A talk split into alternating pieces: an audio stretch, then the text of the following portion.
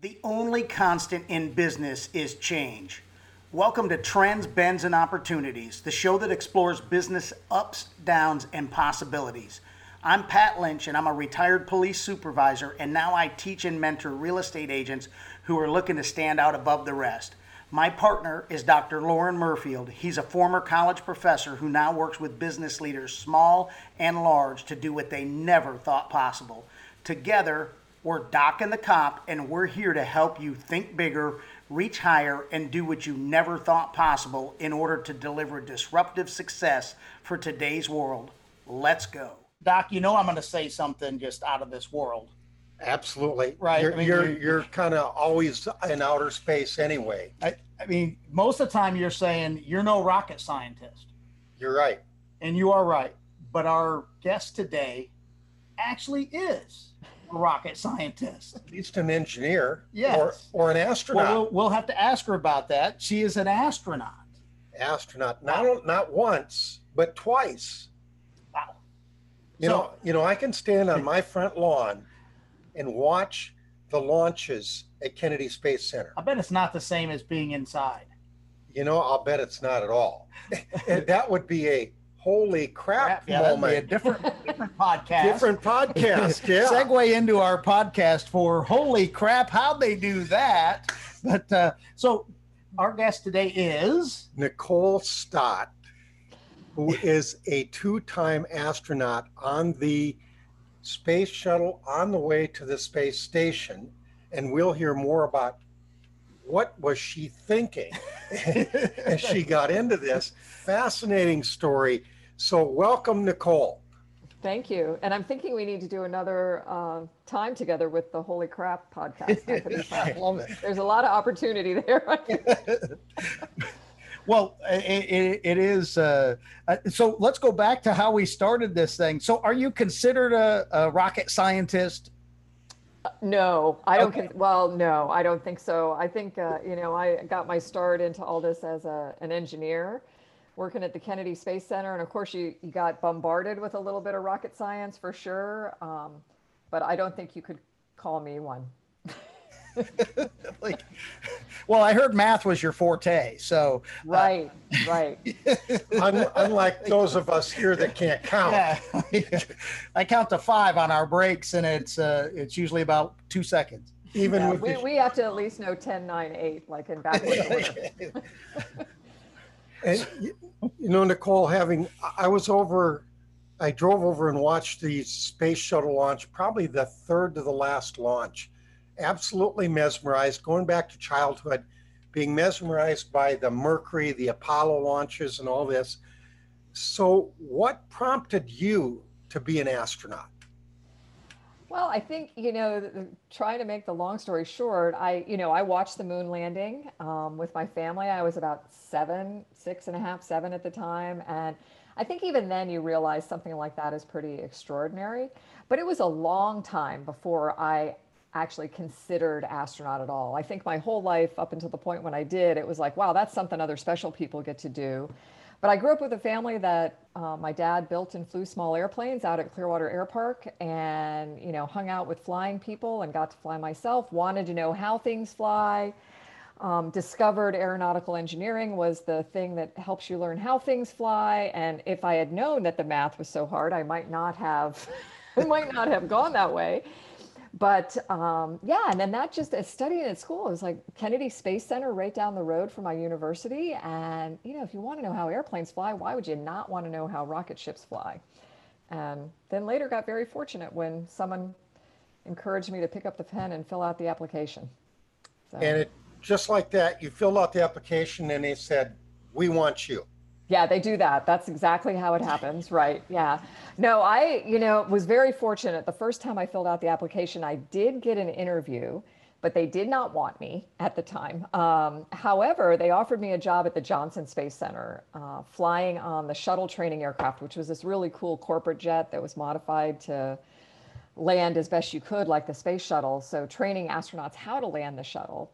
And you know, for somebody who wanted to know how things fly and wants to fly that, I thought I it couldn't get any better. And then two years later, I interviewed again, and they I guess they watched me for a couple years. That, that's funny. That When they got my application, they actually called me, and this is this is how the oh we don't have our prop here. Where's our phone? This is what I heard on the other end of the phone. so apparently, I didn't get the job. They do have a humor like that, by the way. Yeah. so, um, was there, what kind of unique challenges are there in the application process, selection process as as a woman? Is it different? Uh, no, absolutely not. And, you know, I, I always like to tell kids now, you know, the rocket ship doesn't care if you're a boy or girl. And thankfully, NASA doesn't seem to either. So that's, um, which is the way it should go. And having been on the other side of the table in my later career, I know that we look at everything anonymously too, right? So you get the, the resume, the application, you review it completely without attribution to who the person is. And it's really cool how this mix of people just comes to you, right, as, uh, as applicants. But I'll tell you, the most difficult thing for me with the application process was just figuring out that I was in total control of picking up the pen and filling out the application. I, I, I almost doubted myself out of the most extraordinary experience. And I'm thankful to mentors who encourage me to, to do that. And, I, and that's another thing I tell kids is, hey, um, and you know, older students too, but it's that there are things we have control of and we need to, we need to recognize those and at least take those steps um, towards what we're looking at. I love that whole idea because uh, that's my background is is doubting myself so much, and people coming around saying, "Well, I never expected that you could do that," and, and, and you know, and too often we doubt ourselves, and we don't take the opportunities that are really out of this world opportunities. Oh yeah. Well, like like like Nicole said, I mean this this whole idea of almost passing up the opportunity, just the fear of what is, what do you think it's the fear of rejection or the fear I of don't, action? I don't know if it's the fear of rejection. I think it's, you know, for me, I look at it like, why would they pick me? That's, the, I really, in my mind, thought that's what other special people get to do. You know, why would anything I've done, even though when you look at it, like what their requirements are and stuff, it kind of tracks right to it without even deliberately doing that. But I think, you know, there's another aspect to this, I think, and it's, it's part of the question you had about like the difficult part as a woman. There, you know, there is no difference in the way the application goes and stuff. And, and I am not one who loves to stereo, I don't like to stereotype anything, but I think women in general, and, and maybe you two can tell me if I am correct or not, because this is in contrast to men in general. I think women are looking, if they look at the criteria, they're like, they think they have to perfectly have satisfied every one of those criteria and more to be able to even fill out the application. Whereas I think men in general are like, oh, even if they haven't done it, they're thinking, oh, I could do that. And, um, and, and then they're more willing to take the chance to just put themselves out there. Um, and yeah, so That's true. I, I, I, I think generally speaking, I, I would agree with that. Yeah. And I think Yeah. a lot of that's the way we've been socialized yeah. Yeah. and, and that risk taking adventure. And uh, so when you got the, did you get a call or did you get an email or a letter? How did they tell you you're in? And what, I got what a, you I got a phone call. I thought it'd be more like a bat signal or something Yeah, like yeah. that. Like a, like Well, there's kind of there's like intel on how you're going to get uh, the the call, or you might get a postcard that says thanks but no thanks, kind of with the the ha ha lol down at the corner or whatever, like you were saying. But no, if the chief of the astronaut office calls and um, lets you know. And I remember that day I was already in Houston working as a flight engineer on the shuttle training aircraft out there, and uh, I had that morning gone and done my, or no, not yet. They called me and then I was going out to do my check ride for my instrument rating, my pil- pilot's license instrument rating. And they told me on the phone when they let me know this, they're like, oh, you can't tell anybody yet. We've got to notify everyone first. And um, and then, you know, then you can start telling people. I'm like, oh my gosh, how do you not tell people this? I'm like, I'm telling my husband and my mom. I don't care. I guess, yeah, congratulations. You just Yeah. won a Grammy, but you can't Yeah. tell anybody. You know, yeah, yeah, it was crazy. And, and I'm going out to fly with this guy, you know, to do this rating. And I have this like ginormous smile on my face the whole time. And he's like, normally normally, normally people look worried and It's like a little hesitant. I'm like, yeah. I'll tell you later. I'll tell you later. Yeah. So, how many people applied, and how many got in? Well, it's always thousands of people. I think back, I was selected in 2000, and I think um, back then we had about 6,000 applicants then. And that's when you were still doing the paper application, you know? And then for our class, there were um, 17 people selected. And, and is there 6,000 applicants? Are they, is there like a vetting process to even get to that? Or that wouldn't include like me filling out an application, knowing that I Um, don't have a snowball's chance? I think at that point that was the the like the total number. Like now they get, you know, they'll get, you know, fifteen thousand or more applications because it's electronic.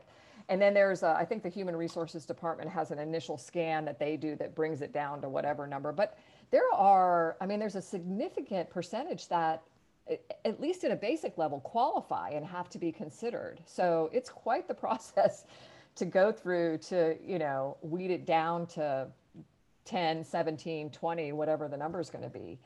Um, and and that's a, that's a challenge because there are a lot of really, I mean, it's a i think it's a, a challenging job too, but there are a lot of people that satisfy the requirements and could easily do this. Gotcha. Yeah, it's still pretty challenging. When we get back from the break, um, let's talk about um, Systematic Thinking- thinking. How, systematic the thinking of an astronaut. Ah. when we come back. The world is changing rapidly and radically. Those who don't change fast enough or radically enough will be left behind. Take our Opportunity Challenge to find the best opportunities in the new normal. You will learn how to spot the trends that are crucial to your success and how you can bend your efforts to take every opportunity to grow your career to astounding levels.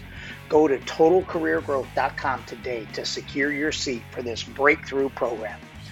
Don't forget to like, follow, and share this podcast wherever you're tuned in. As an as an engineer, there's a little. I, I have a, a future engineer living in my house. My uh, my stepson is uh, a is going to graduate. Let's hope this year from uh, U- USF uh, uh, computer engineering. Uh, but uh, you know they teach you to think system in a systematic manner, right? I mean that's how you work through problems. Um, how does working at or with NASA for NASA expand that kind of thinking? Yeah, I think anybody that comes into the astronaut job has already been through that, either through their education or through the work that they're- doing, you know, whether it's scientific method or systems engineering or integrated, you know, test and verification of things. Uh, they've they've already been there and done that. Um, and I think within NASA, what happens through astronaut training is you continue with that for sure. Um, and all that you're doing. And it's a lot like going back to school when you first get selected. You know, you're learning about all the systems on the space shuttle and the station, how they operate, how you interact with them, how you might fix them, you know, how to do spacewalks and fly robotic arms, and, and, and then all the science that's going on uh, as well. But I think over over the top of all of that, and I this should be true in every industry, I think, in one way or another, especially if you want to be successful doing challenging or complicated things, I think is we are always working on how to be a better team, a better crew. How do we um, develop not just our leadership, but our followership skills, you know? Um, you know how do we communicate in a more concise clear way and that's both with our crew members but interacting with our ground control team and mission control you know and you're in places a lot of times where you're not looking each other in the eye right? And so you're the, everything from the tone of your voice and the way the way you speak to each other it kind of drives out whether you're going to be successful or not with that person or those people. And and that's a big part of what NASA is doing with us. I think that's a that's so true, and we we're so busy doing the work that we don't take time to work on processes and things like that. Well, and it, it, it's relational end of it being in communication. I, I totally agree. Um, but I want to go back to one question is during blast off, what are you thinking? Now, now, Please, please, I please, please, please. I, I mean, uh, you know, you're trained as an engineer, and I know everything is scientific, but then you got the team building and everything. But got to be at that moment where uh, it's either you're so well trained that you become a robot, or you're going the Howard Wolowitz thing. They watch Big Bang Theory, they know that he's screaming like a baby. Yeah, you know, I mean, I, you definitely don't go robot for sure. I mean, there are that that systematic kind of thing is there because you know, as a crew member, you're responsible for monitoring the displays and the you know what's going on. Um, on the space shuttle, it's interesting because for the first minute and a half after launch, there's not a whole lot the crew can do. You really are monitoring and you're communicating, you know, with the ground about what's going on, but there's not a whole lot of action you can take. And in hindsight, I think that's a really great thing because we're humans doing human spaceflight, right? And when you launch off of a launch pad with on the shuttle, it was like seven million pounds of exploding, you know, rocket thrust underneath you. That becomes a reality really quickly. You know, like holy moly, I I am not on a launch pad anymore. You know, going someplace. All you know is that you're going someplace really fast. You're shaking like you never could imagine you'd shake and and you ha- you're not going to scream like Wolowitz, but under your breath you're kind of like going woohoo, you know. I mean, you have to do that. You're high fiving the person next to you. The smile is just ginormous on your face, and you are trusting. In one way or another, you are trusting the people. I mean, I worked at Kennedy Space Center for 10 years. Those people are like the heart and soul behind those spaceships. I mean, they believe the care and feeding of those spaceships is their responsibility and they're doing everything humanly possible to make sure that it's going to be safe for you and then we've done all this training that's about everything that we think we know can go wrong and so i think you're you're ready to deal with something if it happens um, within again the human possibility right and i think that gives you a it's it is it's a sense of trust in so many ways yeah. And then you reach orbit eight and a half minutes later and you're like, how, how all that force that got you out of Earth's gravity, and now you're, and I always do that. It's like if you relax, your arms just kind of float up and the pencil's floating up on the, you know, string and, you know, you can't wait to get out of your seat and fly. And so, what did you have to? We talk about trends, bends, and opportunities. How did you have to bend mentally, physically to adapt to that weightlessness? Yeah, you know, and there's there's not like that that zero gravity room down here that everybody hopes there would be. Um, so we do a lot. I mean, we do a lot of training to to try to get a sense of what it's physically going to be like. We talk to our you know colleagues who've been there before, but there's a lot of on the job training that goes along with that, and you know everybody from a physical stance, you know whether it's feeling good or not, reacts a little bit differently to getting to that environment. And so you just kind of go with it. But i think you're so ready to feel what it's going to be like that that you just open yourself up to dealing with it um, you know whatever it's going to be. And i'll tell you i highly recommend it. It is the most liberating freeing thing to be able to just move in three dimensions and how our brains and our bodies like figure it out and how to do it it's it's incredible I might rethink my application. yeah Well, you can, once we make the money from the podcast, you can actually pay to go up. I can go. Oh, I can go up. Okay. you can Well, That's a, I want to cut. If you're making that kind of money off your podcast, I want Okay, I'm, Well, we will now that you're on. But uh, right. so, what's your best memory from space?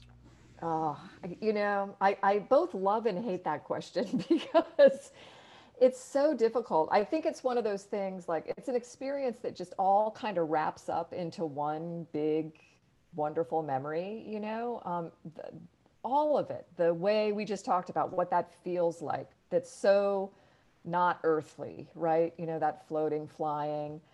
Um, and certainly to be able to experience that with a crew, you know, with other people uh, in, in space and knowing you're doing work that is ultimately about improving life on Earth. I mean, that's that that to me was the the reason. You know, you don't just go there for the floaty fun adventure. It's I mean, I, I do recommend that, but it's like, they got to ride at Disneyland. Yeah. Disney World on. Yeah. you know, but it's like, how do, how do you justify strapping yourself to something that's going to have 7 million pounds of explosive underneath you if there's not some greater good coming from it, right? Well, no, seriously, that's a that is that whole process is a holy crap moment. Like, holy Yeah. crap, how'd they do that? Ooh, you know, Am I really going to do this? yeah, yeah.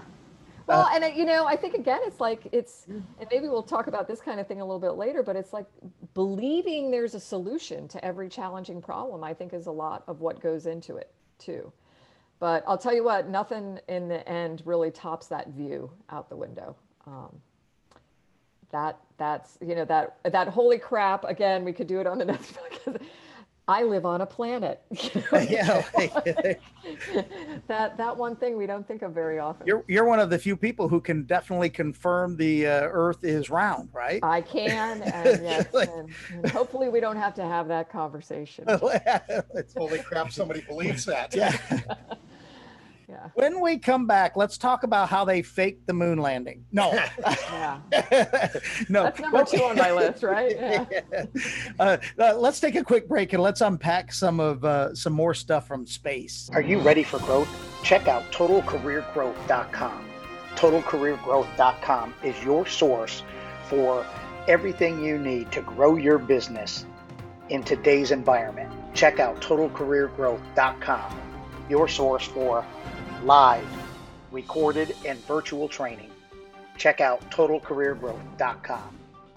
Don't forget to like, follow, or share this podcast wherever you're tuned in. Okay, so what, I do have to ask you one question. I'm glad you guys are fun. Sorry. uh, I, I I am a firm believer that uh, conspiracy theories are conspiratorial. Is that a word? Moving on. How was the second mission different than the first? Wow, in a couple of ways. I think um, when I went out to Launchpad, like we just described, I thought, oh, been here, done this, and that it was, you know, that I, I. But let me tell you, it's like it's happening all over again for the first time. It's just such an impressive experience that um, I don't care how many times you do it. I bet it's that way.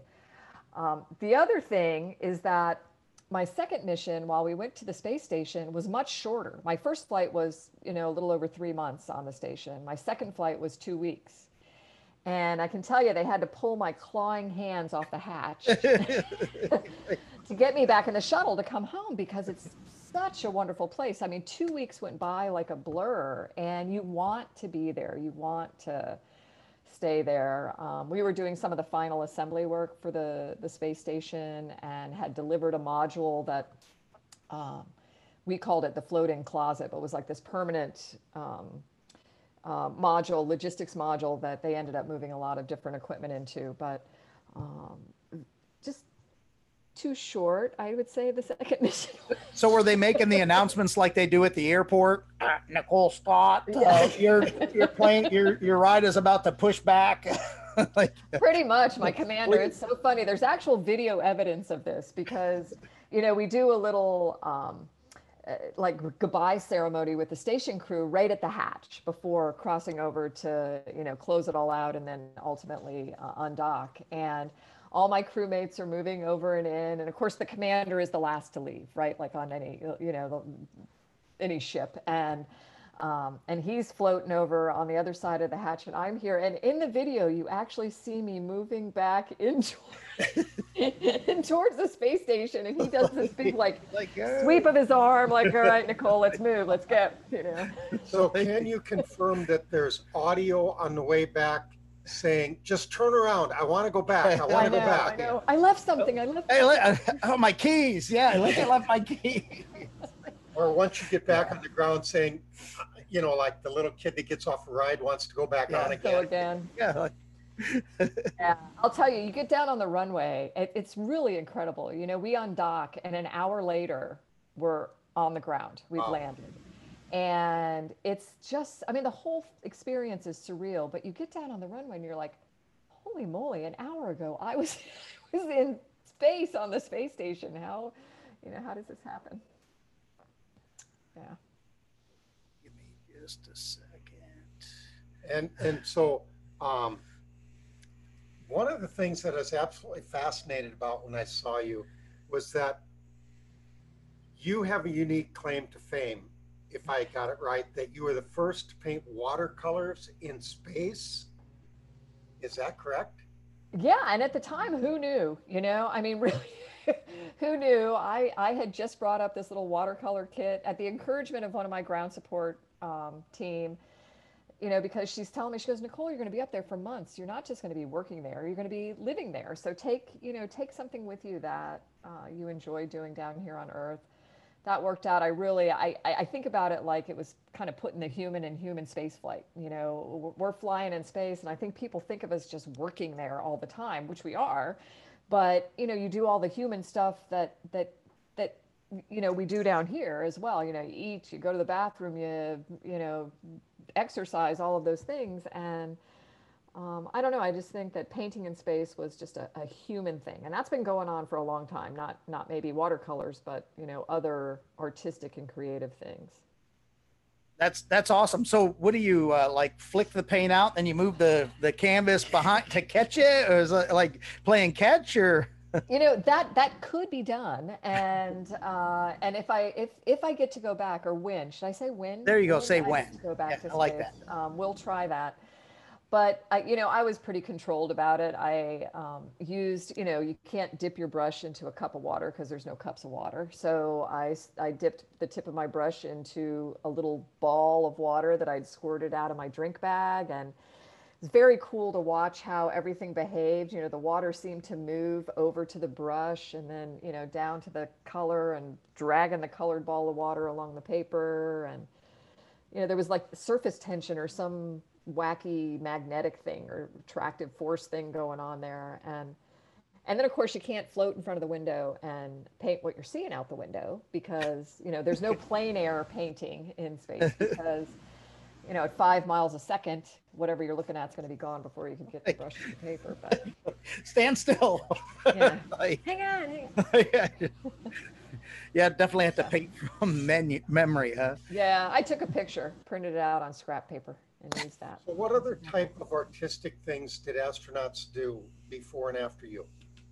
Well, I mean, it started from the very beginning, and and I will encourage the local Tampa Bay people, you know, just to get over to MOSI if you can, because there's some of that art is there. The um, from the earliest cosmonauts, Alexei Leonov brought, you know, he wanted to be an artist before he wanted to be an astronaut, and that kind of gave him his pathway to being an artist later he brought up colored pencils and sketched um, orbital sunrises. And then on the, you know, that I, historic Apollo Soyuz mission, he did pencil portraits of all of the crewmates, you know, on, on that mission. Um, there's been musical instruments up there from the very beginning, you know, guitars, keyboards. On the station right now, there's a guitar, a keyboard, a flute. Um, one of my friends brought up a like a small compact set of bagpipes and and played. Um, my friend Karen Nyberg, she sewed and quilted while she was there. People have written poetry. You know, if you weren't a photographer before you got there, you become one just because you want to capture, you know, that, you know, not just in your heart and in your mind, but you want to, you know, bring it home with you to share and remember. So, yeah, all kinds of artistic stuff going on up there. That, that's just uh, absolutely fascinating. One, one question I know that we need to get into, and maybe we want to take a break before we get into this last question about um, how you're working to increase the trend of women in space.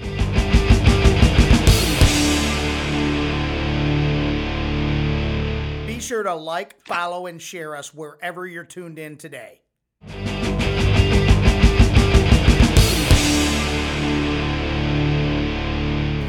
So, Nicole, I know the women in space, women in science and engineering and all that, that's really important to you.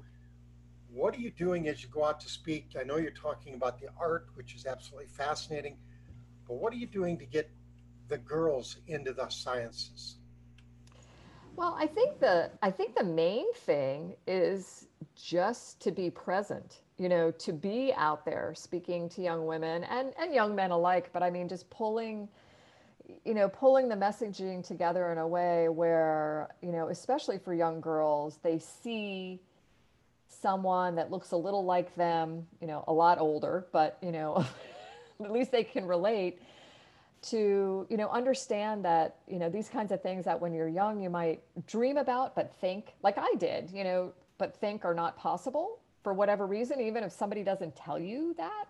Um, it's it's so helpful to have just somebody that kind of looks like you, um, showing that you can. And when they see an old lady like me come out and, you know, show pictures of doing a spacewalk and flying in space and working, you know, with international partners around the world doing this really cool stuff, they I think they understand that, you know, if, if I could do it, then then it could be possible for them.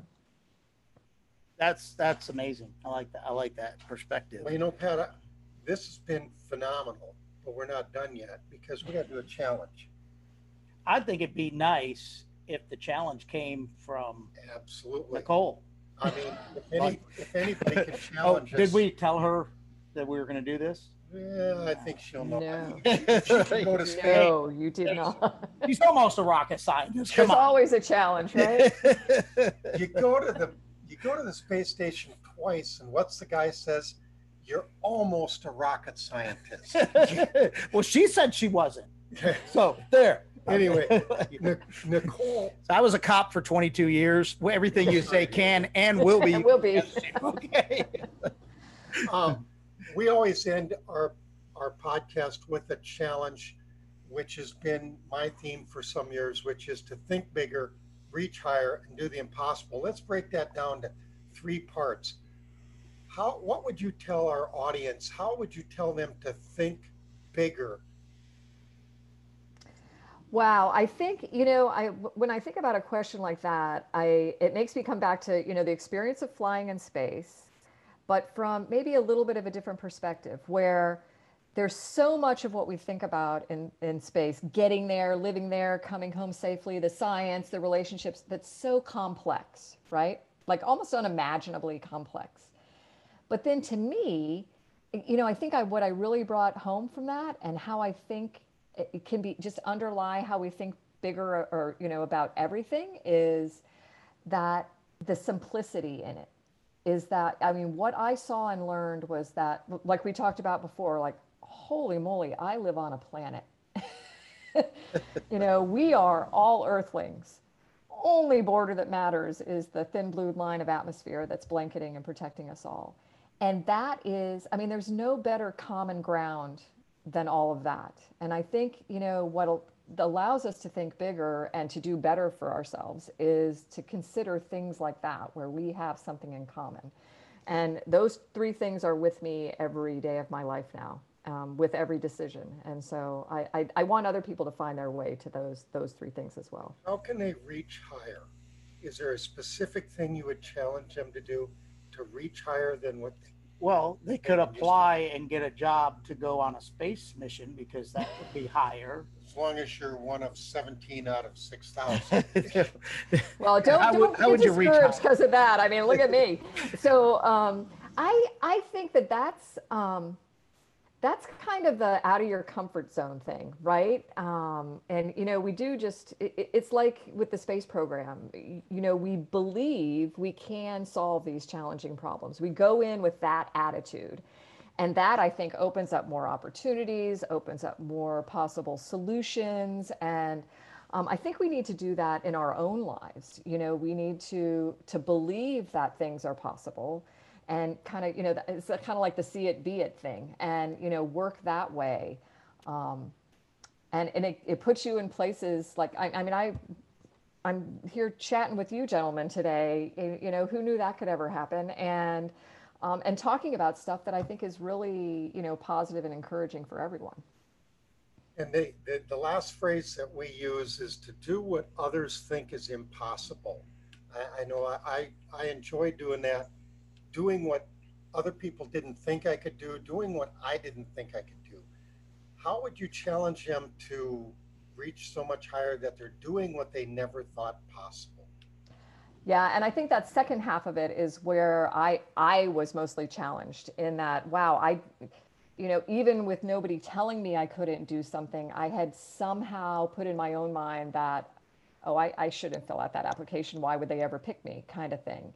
And I think the thing that, you know, opened up this new world for me um, and what I would encourage for other people is to reach out, you know, reach out to the people that surround you that you think of as mentors or have experienced what you, you know, what you're capable of in other ways and and speak to them. Because it's likely that they see a lot more in you than you do yourself and they'll help bring that out of you. And yeah i'm i'm very thankful for that in my life Do you have a favorite quote that you that that encapsulates?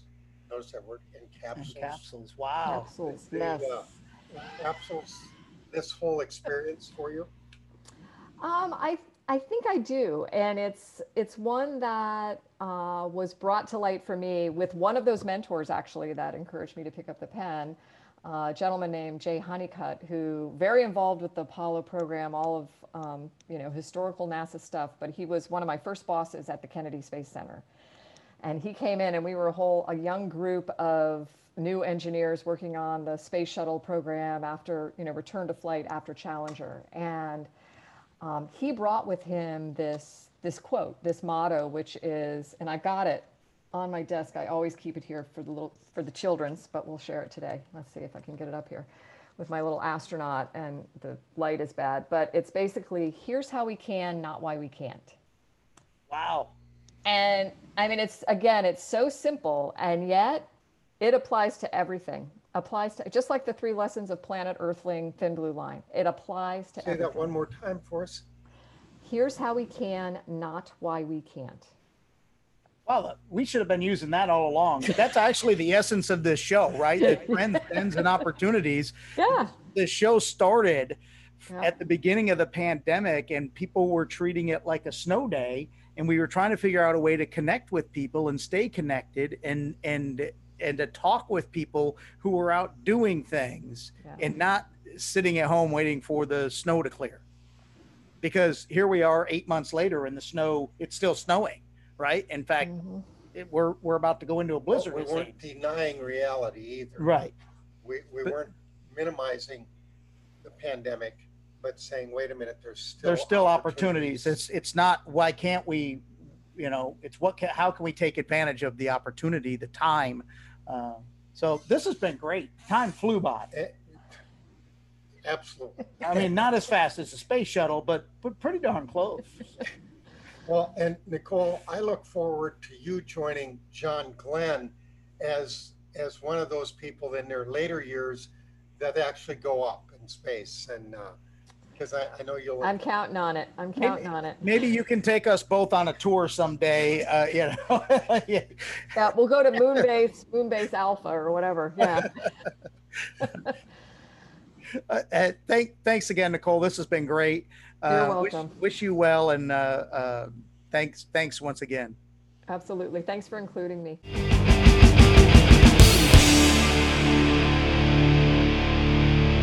You can connect with us directly at totalcareergrowth.com.